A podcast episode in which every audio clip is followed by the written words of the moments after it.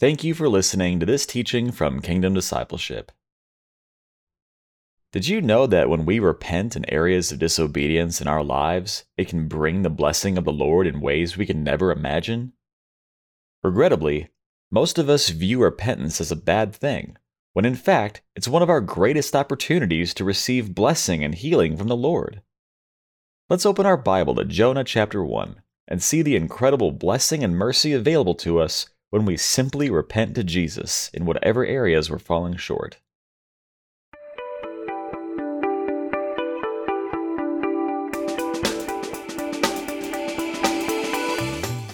Well, good morning, and welcome to another teaching. It is Monday morning here in Texas. Hopefully everyone is doing well, loving on Jesus, praising Jesus, worshiping Jesus, growing to know Jesus, growing to obey Him, growing to know His love, and growing to repent where we are, where we make mistakes. Thank you, Lord Jesus. So today we are going to continue. We're going to finish up Jonah chapter one. Today we're going to do Jonah chapter one, verses eleven through seventeen. And um, I am going to go ahead and read it, and then we'll pray and we'll get rolling. Normally I have my cup of coffee here. Um, But my lovely wife, May, makes me this, uh, I don't know if you can see it, but it's this awful green color drink with just, um, it's just got, I don't know how many vegetables in it. And uh, I mean, it tastes rough. I mean, truth be told, it tastes rough. But most days she makes me this. And I mean, this is the, the honking big glass that she makes me, and I got to choke it down. And so if I drink it while I'm doing this, it's almost like my mind will be on teaching, and so it'll be easier for me to drink it. Does that make sense? Because I'll be teaching, and yeah. So anyway, thank you, Lord Jesus. Thank you, sweetheart. Mm. Ah, damn. I don't know why these things can't taste good. I really don't. Does it have to taste bad to be good for you? Is that a requirement? I'm just saying. Jonah chapter one, verses eleven through seventeen. Verse eleven. The sea was getting rougher and rougher. So they asked him, "What should we do to you to make the sea calm down for us?" "Pick me up and throw me into the sea," he replied, "and it will become calm. I know that it is my fault that this great storm has come upon you." Instead, the men did their best to row back to land. But they could not, for the sea grew even wilder than before. Then they cried to the Lord, "O Lord, please do not let us die for taking this man's life. Do not hold us accountable for killing an innocent man, for you, O Lord, have done as you pleased." Then they took Jonah and threw him overboard, and the raging sea grew calm. At this, the men greatly feared the Lord. And they offered a sacrifice to the Lord and made vows to him. But the Lord provided a great fish to swallow Jonah, and Jonah was inside the fish three days and three nights. Thank you, Lord Jesus. Father, we do love you. We thank you and praise you. We thank you for the living word of God. We thank you for this book of Jonah that we get to study and meditate on and learn from, Lord. Lord Jesus, we thank you for your mercy and goodness on our lives, Lord. We thank you, Lord Jesus, that uh, you were thrown overboard, Lord. You were thrown into the storm, the raging storm for us. And in you, Lord, the storm of our, of our sinfulness, the storm of our spiritual death, the storm of our separation from the triune God is just gross calm. So Jesus, we thank you, Lord, that even as the sea grew calm, when Jonah hit the sea, Lord, so the wrath of our God and Father grew calm, Lord, when you died in our place and suffered in our place and was, and was punished in our place. When you were punished in our place, Lord Jesus, we just worship you and thank you. Holy Spirit, we ask you to lead us and guide us now as we open the word. Give us eyes that see and ears that hear, we pray. In Jesus' name, amen and amen. Thank you, Lord Jesus. Mm. Verse eleven. The sea was getting rougher and rougher. So they asked him, Jonah, what should we do to you to make the sea calm down for us? You recall that Jonah explained to them that, uh, you know, he had told them that he was running away from the Lord. Um, he had explained to them that he serves the one true God, uh, the God of heaven, who created the sea and the land and everything. It said in verse ten, they were terrified. Um, and so it's interesting in verse eleven that these men, they, they did not know the one true God. They were not saved as Jonah was. But it's it's it's interesting. It's almost it's almost irony, right? Um, that that they don't know what to do, that the sailors don't know what to do. So do they? So they go to actually the man that they firmly believe is causing the problem, and ask him what they should do to fix the problem. And that's that's not something we normally do, right, Corinne? It's not. We don't normally go to the person that caused the problem and ask them what should be done to fix the problem. Again, look at verse eleven. The sea was getting rougher and rougher. So they asked him, they asked Jonah, what should we do to you to make the sea calm down for us? If you know the one true God in and through Jesus Christ, if you have relationship with the triune God, and you can only have relationship with the triune God, who are all the one true God, God the Father, God the Son, and God the Holy Spirit, in and through Jesus Christ. If you are in relationship with Jesus, and as a matter of course, in relationship, God the Father is your heavenly Father in Jesus. God the Son, Jesus, is your Lord, your Master, your King, your Savior, your friend. The Holy Spirit, God the Holy Spirit, is your helper, your comforter, your counselor. Um, if you are in relationship with the triune God in and through Jesus Christ, then you actually have the answers to every problem in life. Yeah. If you're not in relationship with the triune God through Jesus Christ, you don't have the answers to anything.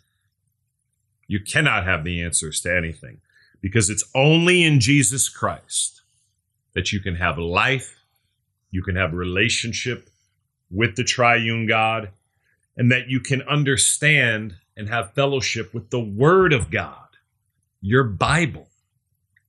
The Word of God is the most powerful force in the universe. We're studying the Word of God, the book of Jonah, right now. Okay?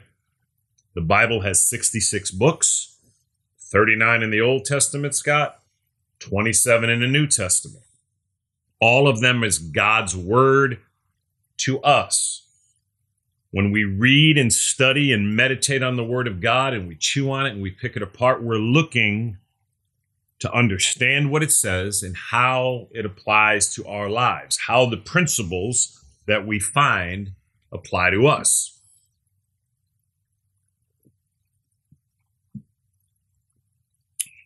So if you're in the Word of God, and you know Jesus as your Savior, and you give yourself to relationship with Jesus and walking with Jesus and obeying Jesus and studying your Bible and meditating on your Bible, you will know the answers to whatever a situation is, and you'll know it by the Spirit of God who lives in you and the Word of God, even if you've made the mistake. All of us as human beings have what the Bible calls a sinful nature. And because of that sinful nature, we, we do sinful things. We think sinful thoughts, we speak sinful words, and we do sinful actions. When you become a Christian, when you receive Jesus Christ into your heart as your only Lord and Savior, and you come to truly trust and rely on Jesus for the forgiveness of your sins and the salvation of your soul, knowing your desperate need of Jesus, when you come to know what it truly means that the Bible says all human beings are sinful and in desperate need of a Savior, and that only in Jesus Christ can we be saved from our sin, come into relationship with the triune God, and ultimately go to heaven when we die, only in Christ, right? When you give your life to Jesus, right? Remember, Romans ten thirteen says, everyone who calls on the name of the Lord will be saved. Have you called out to Jesus and asked him to come into your heart and be the Lord of your life and save you from your sin, declaring your full trust and confidence and reliance in Jesus Christ alone for the forgiveness of your sins and the salvation of your soul? Have you done that? Remember, it's not the words that save you. You just don't puppet words and think because you repeated some words that you're going to heaven. The words are, are what we use to communicate to Jesus, right? So when it says everyone who calls on the name of the Lord will be saved, it's when you truly understand your need of Jesus Christ, when you understand that you're a sinful person and you're in desperate need of a Savior, and nothing you can do can save you, and that you're hopeless and desperate. Yet you believe the Word of God. You believe your Bible that said Jesus loved you so much that he came and lived a perfect life for you and died a perfect death for you, was tortured for you, and is alive and risen. And out of that understanding, out of that belief, you call out to Jesus. You run to Jesus in prayer and you call out and you say, Lord Jesus, I confess I'm a sinful man or a sinful woman, and I'm hopeless, Lord. I'm desperate. I need you, Jesus. And therefore, Lord Jesus, I ask you now to come into my heart and to be the Lord of my life and to save me from my sin. Jesus, I place all my faith and trust and reliance and confidence in you alone to save me and to be my everlasting Lord and God. When you call out to Jesus like that, knowing your need of him, firmly desiring him, throwing yourself at the foot of the cross, you will be saved. For everyone who calls on the name of the Lord will be saved. And again, the reason I say this is because there, there is a perversion in the teaching of the sinner's prayer, right? It's been erroneously taught that if you just say the words, that you'll be forgiven of your sin and, you know, you'll go to heaven. Okay, now again, the words are what we use, obviously, to communicate, but it's not the words that save us. It's Christ that saves us, right? But the words have to be genuine. You have to mean it. You have to know why you need Jesus, right? And desire him and, and, and really run to him, knowing him to be your only hope and really calling out to him and asking him as, as genuinely as you can to be the Lord of your life and to save you from your sin. And so that's why I'm very specific in how I talk about that. Um, but once you're in that place that you know Jesus, you need to give yourself, and I need to give myself, to growing to know him better and to walking with him more intimately, to being, to having a devotional life, spending time with Jesus in prayer and in thanksgiving and in praise and in worship and spending time in your Bible and fellowshipping with other believers, right? Being part of a good Bible-based community, church, right? Um, and if that's the case, even when we're disobedient, because we're in relationship with Jesus and we know the Word of God, we'll know the answers, even if we're the problem. Verse eleven, the sea was getting rougher and rougher. The situation's getting worse. Jonah is the only one on the ship who knows the one true God. So they asked Jonah. So they asked him, what should we do to you to make the sea calm for us? They believe that the man who knows God, walks with God, knows the one true God, will have the answers, and that proves to be correct. Verse twelve. Jonah says, verse twelve. Verse twelve, pick me up and throw me into the sea. He replied, and it will become calm. I know that it is my fault that this great storm has come upon you.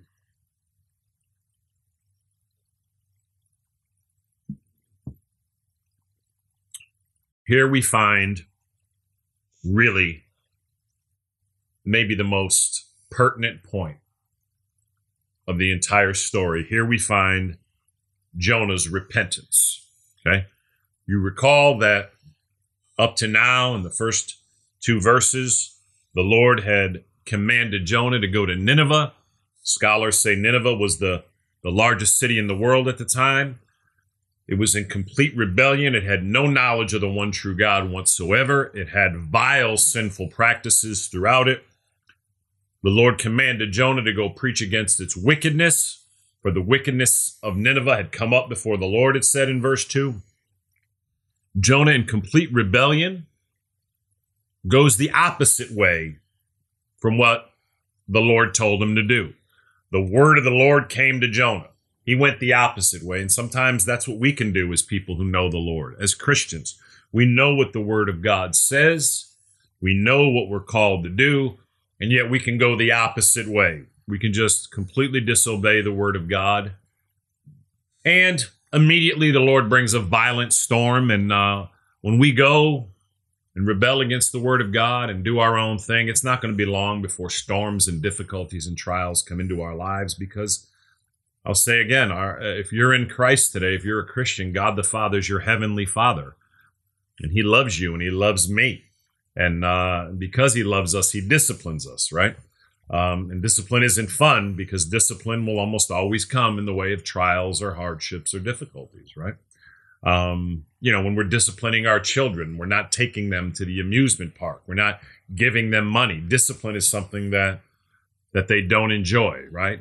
And it's certainly not something we enjoy. Matter of fact, the Hebrew writer says in chapter twelve, no discipline seems pleasant at the time, but then he talks about the benefit of it producing a harvest of righteousness, harvest of doing what's right, if we'll be trained by it. And so, Heavenly Father, I do ask you to help us to be trained by your discipline, Father. I pray that we would repent quickly.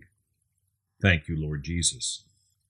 Here we find Jonah's repentance for all that he'd done. Now, what brought about this repentance? When Jonah rebelled against the Lord and refused to go to Nineveh, it was never his plan to take down a whole ship and all the sailors and everything that was on it. Now, keep in mind that, in, I believe it was in verse five, that they already threw all the cargo overboard. Jonah has already cost these men dearly by his disobedience. Remember, we talked about how when we're disobedient to the Lord, when we rebel against the Lord, it not only hurts us, it hurts those around us. And so Jonah's disobedience puts the whole ship in danger. And Jonah's a man of God. And uh, just like most of us as Christians, the vast majority of us, of us as Christians never, ever would want to cause harm or hurt to other people by our disobedience. But this is what the Bible teaches, right? You remember when the Apostle Paul said uh, to the Corinthians that, you know, when one part of the body suffers, every part suffers with it. And one, one part of the body of Christ suffers, or one part of the body of Christ rejoices, all parts rejoice with it. So we're all connected as believers in Jesus Christ.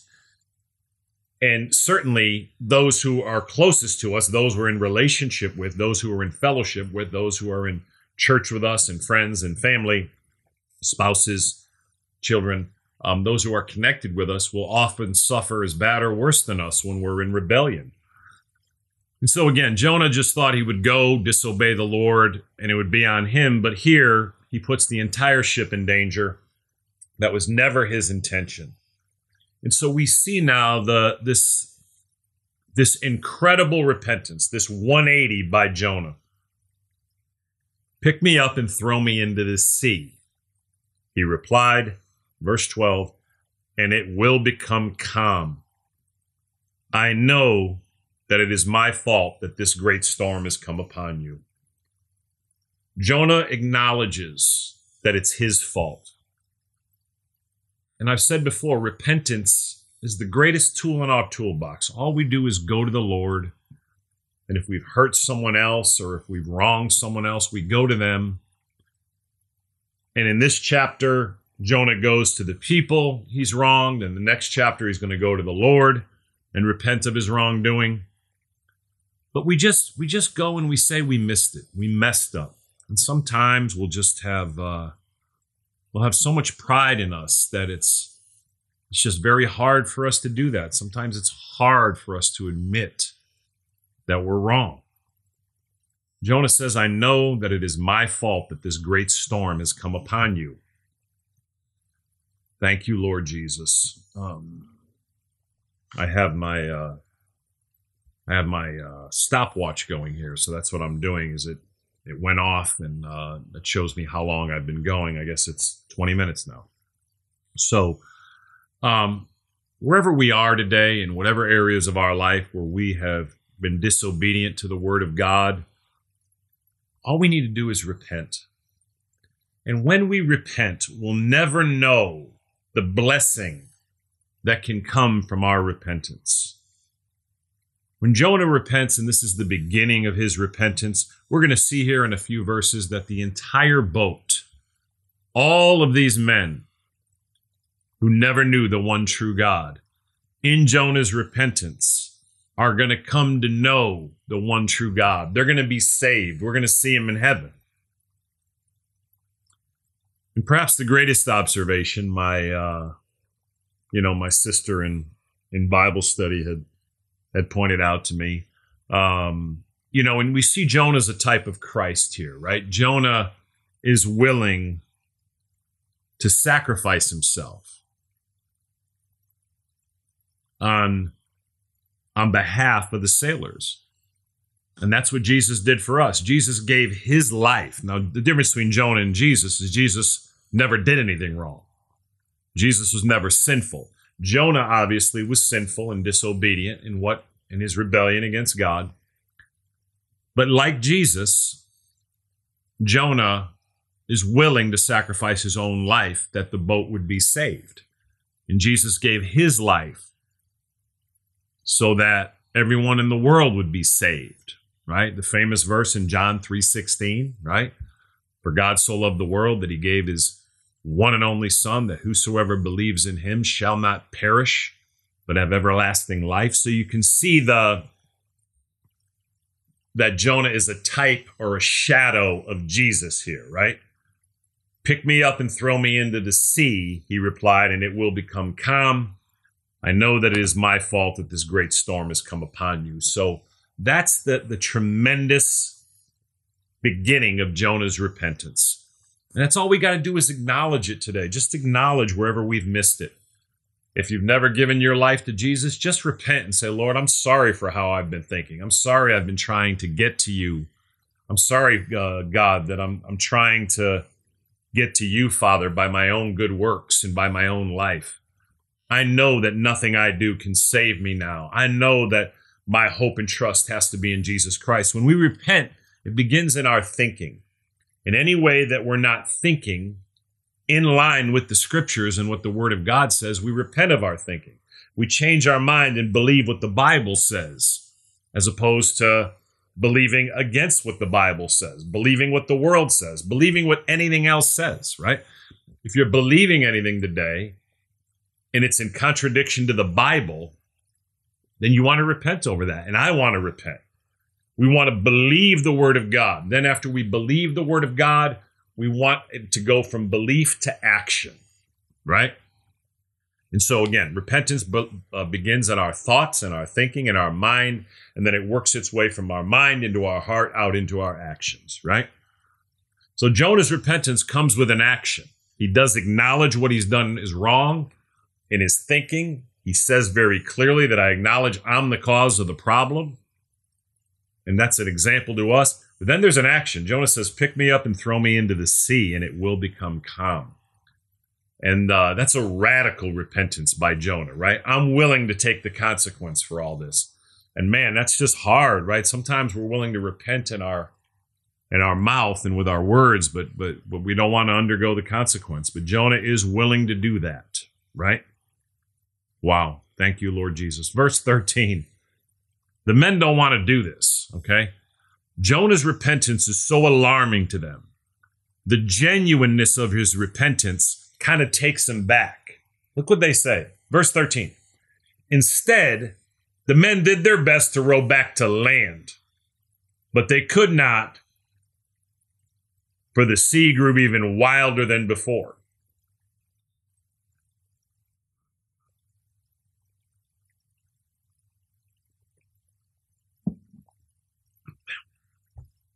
Wow. Jonah gave them the word of God. When Jonah spoke to them and told them what to do, it was the word of God. We can obviously understand, Leah, why they didn't want to do it, right? We don't want to just throw this guy overboard. He's taken responsibility. He said he was sorry.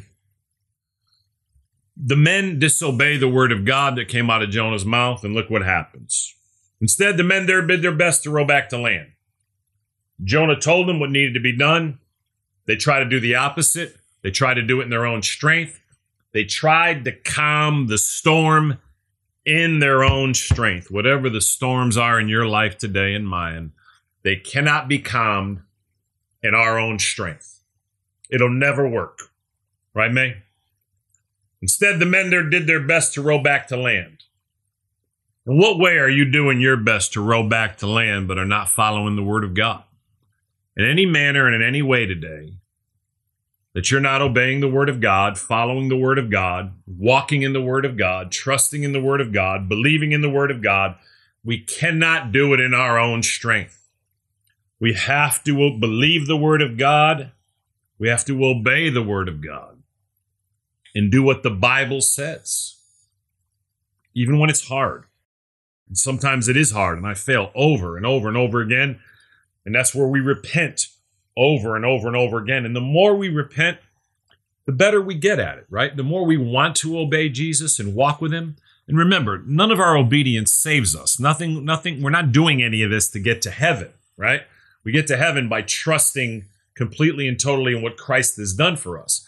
But as Christians, we want to walk with Jesus. We want to please him. We want to love him. We want to obey him.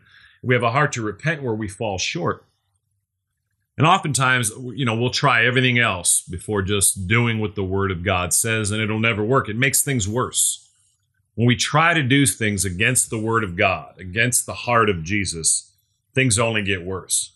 And, and often we'll try a lot of different things instead of just going to Christ. We'll run to the world. We'll run to the pleasures of the world. We'll run, we'll run to Facebook or Instagram or Netflix, or, you know, we'll run to alcohol or pornography or whatever the issue is. Oftentimes we'll run into different sinful behaviors before we'll just run to the word of God. We always try to fix things in our own way instead of just going to Jesus, going to the scriptures, right? Instead, the men did their best to row back to land. Look what it says. But they could not, for the sea grew even wilder than before. When we will not obey the word of God, things just get worse and worse. So, Father, I ask you to help us. I ask you to help us one and all. Help me and help us all, Lord Jesus, to just, just obey your word, to humble ourselves before you and just obey the living word of God. Lord, not only for our benefit, but for those around us. Lord, we do want the storms and the difficulties and the trials and the hardships to stop. So, Lord, if in any way, anything we're doing in our storms today, Lord, just show us, Holy Spirit, convict us, that we might humble ourselves and run to your loving arms, Lord Jesus, and obey you. Mm. Verse fourteen. Then they cried to the Lord. And here we're going to see the incredible conversion of these men. It's amazing. Thank you, Jesus. Then they cried to the Lord. Now remember, all these sailors were pagan unbelievers. Then they cried to the Lord, quote, "O Lord, please do not let us die for taking this man's life. Do not hold us accountable for killing an innocent man, for you, O Lord, have done as you pleased." Jonah's willingness to testify to the truth. Jonah's willingness to repent, this radical repentance of Jonah, accompanied by this radical action, leads the entire ship to know the one true God. You will never know, and I will never know the power of what radical repentance can do in our lives. Jonah's repentance is going to have a far greater blessing. Look at this. Jonah's repentance will bring a far greater blessing than what his sin did. The men lost their cargo, right? They had to throw the cargo overboard, I believe is verse five, right? But when Jonah repents, although they lost the, the physical cargo, these men will come to know the one true God. So the problems we cause ourselves and others in our disobedience, we serve such a merciful God that our Heavenly Father, when we repent, the blessing that will come with our repentance will oftentimes be far greater than the discipline that came with our sin. Do you see that principle here? It is profound. Wow.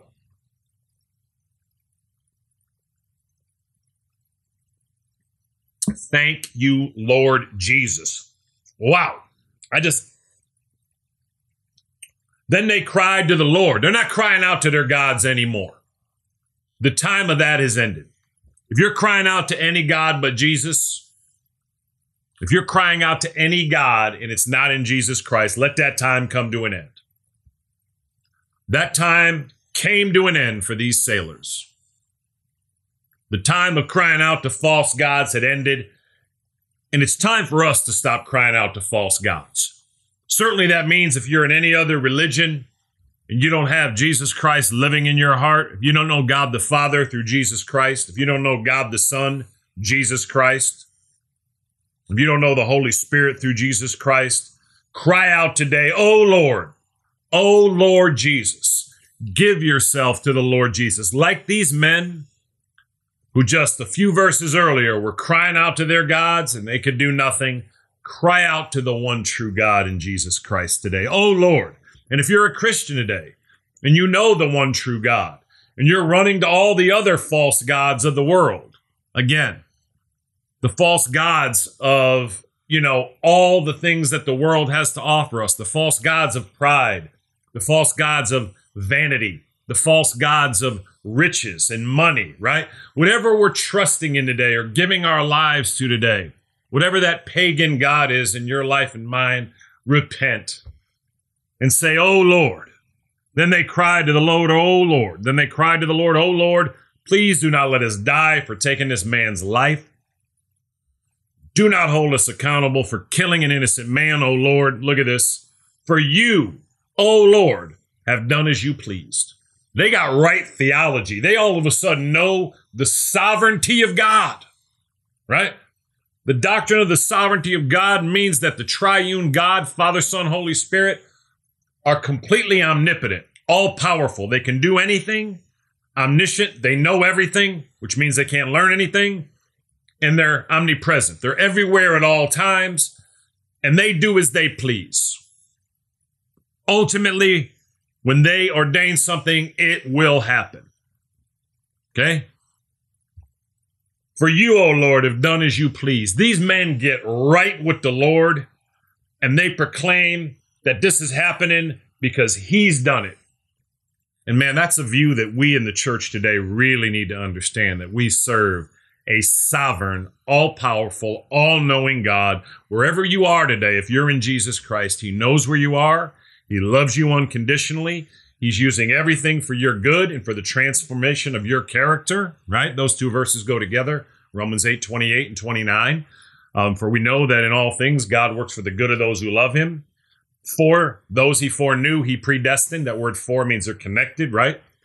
Um, uh, to be conformed to the image of his son, right? So everything is working that we be conformed to be more like Jesus. It's exciting. It's painful going through it. Verse fifteen. "Then they took Jonah and threw him overboard, and the raging sea grew calm." If we'll repent today and obey the word of God in whatever way we need to, the sea will grow calm. Our Father will bring a calm in our lives when our repentance is genuine. It's throughout the word of God. When you go through and study the seven churches of Revelation, Jesus is consistently telling five of the churches to repent, to repent, to repent. And then he tells them if they don't repent. So the good news is it's not whatever we're doing that's out of place. It's that if we're unwilling to repent, that the discipline of our Father remains and comes on our lives. So wherever we are today, then they took Jonah and threw him overboard, and the raging sea grew calm. Our Heavenly Father will bring a loving calm to our lives if we will repent. And if you don't know Jesus Christ today as your Savior, as Charles Spurgeon said, when, uh, right, Jose, when, when Jesus, this is a picture that Jesus was thrown into the sea of God's wrath. And then when Jesus Christ and the sacrifice of Jesus Christ hit the sea of the wrath of God, it all became calm. Do you know Jesus today? Do you know Jesus so that the wrath of God does not come on your life? If you don't know him, go back on the tape, and we talked about how to receive Jesus as your only Lord and Savior. Thank you, Lord Jesus. The raging sea grew calm. Father, I do ask you to help us, Lord. Help us, Father, to just uh, to obey your word. Holy Spirit, we ask you to convict us, give us eyes that see and ears that hear where we're not living according to the word of God, that we might repent and that the raging sea might grow calm in every aspect of our lives. Verse sixteen, look at this. At this, the men greatly feared the Lord. They weren't fearing the storm anymore. They were fearing the one true God. At this, the men greatly feared the Lord, not the sea anymore. You remember in uh, Mark chapter four, thirty-five to forty-one, when Jesus calms the storm? In verse forty-one, it says that the disciples were terrified and asked, "Who is this man? Even the wind and the waves obey him." They don't, they're not afraid of the sea anymore. The sea is calm. In Matthew four, I'm sorry, in Mark four, thirty-five to forty-one, and the disciples are not terrified of the sea, but of Jesus. Verse sixteen, the raging sea is calm. At this, the men greatly feared the Lord. You see this? Again, they're not fearing the sea anymore. The, the sea is calm, but they're greatly fearing the Lord. And they offered a sacrifice to the Lord and made vows to him. Jonah's repentance led the entire boat to faith in the one true God. They vow to serve the one true God. They made a sacrifice. Apparently they had some animal on the boat or whatever that they could sacrifice to the one true God. Oftentimes our repentance will come with some sacrifice, right? What does it mean that this, the men greatly feared the Lord? We've kind of watered down the doctrine of the fear of the Lord. Of course, it does mean to live in awe and respect of the triune God, but it also does mean to be afraid. It does mean to be afraid. Now, hear me. You should never be afraid that your Father's going to send you to hell if you're in Jesus Christ. If you're in Jesus Christ, you need not fear the punishment of hell in any way. Okay? All your sin was paid for by Christ. And just like any loving parent, when their child is disobedient, that child shouldn't be afraid that you're going to stop being their parent and disown them forever, right? No rational parent disowns their child when they're disobedient, and nor will our Father. But that's not what I mean when I say be afraid. You should not be afraid for your eternal soul if you're in Jesus Christ. That's sealed in Christ. But what you ought to be afraid of is his discipline. You ought to be afraid that he, that he is the all-powerful, all-knowing God.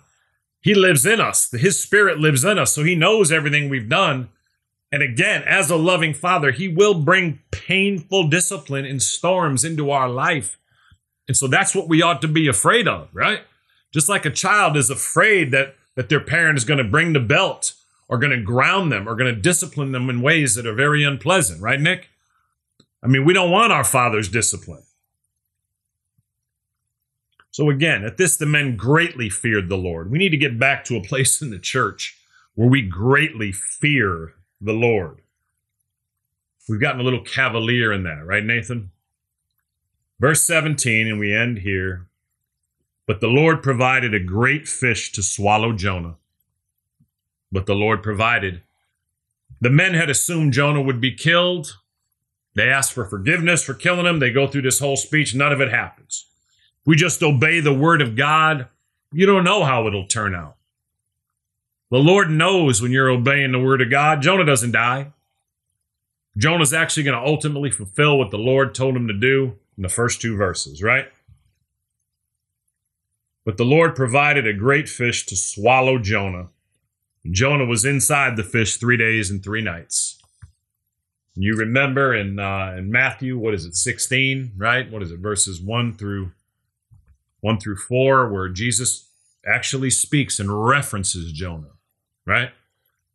The greatest compliment in the world to Jonah is that God the Son, the Son of God, Jesus Christ, spoke of Jonah, said this is real. Remember, Jesus said, just as Jonah spent three days and three nights in the belly of the fish, so the Son of Man spent three days and three nights in the earth, right?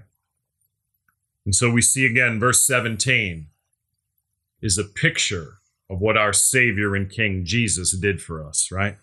But the Lord provided a great fish to swallow Jonah. But the Lord provided, but the Lord provided. If you'll obey the word of God today, the Lord will provide. Beginning with your salvation, the forgiveness of your sins and the salvation of your soul, and you ultimately go into heaven when you die.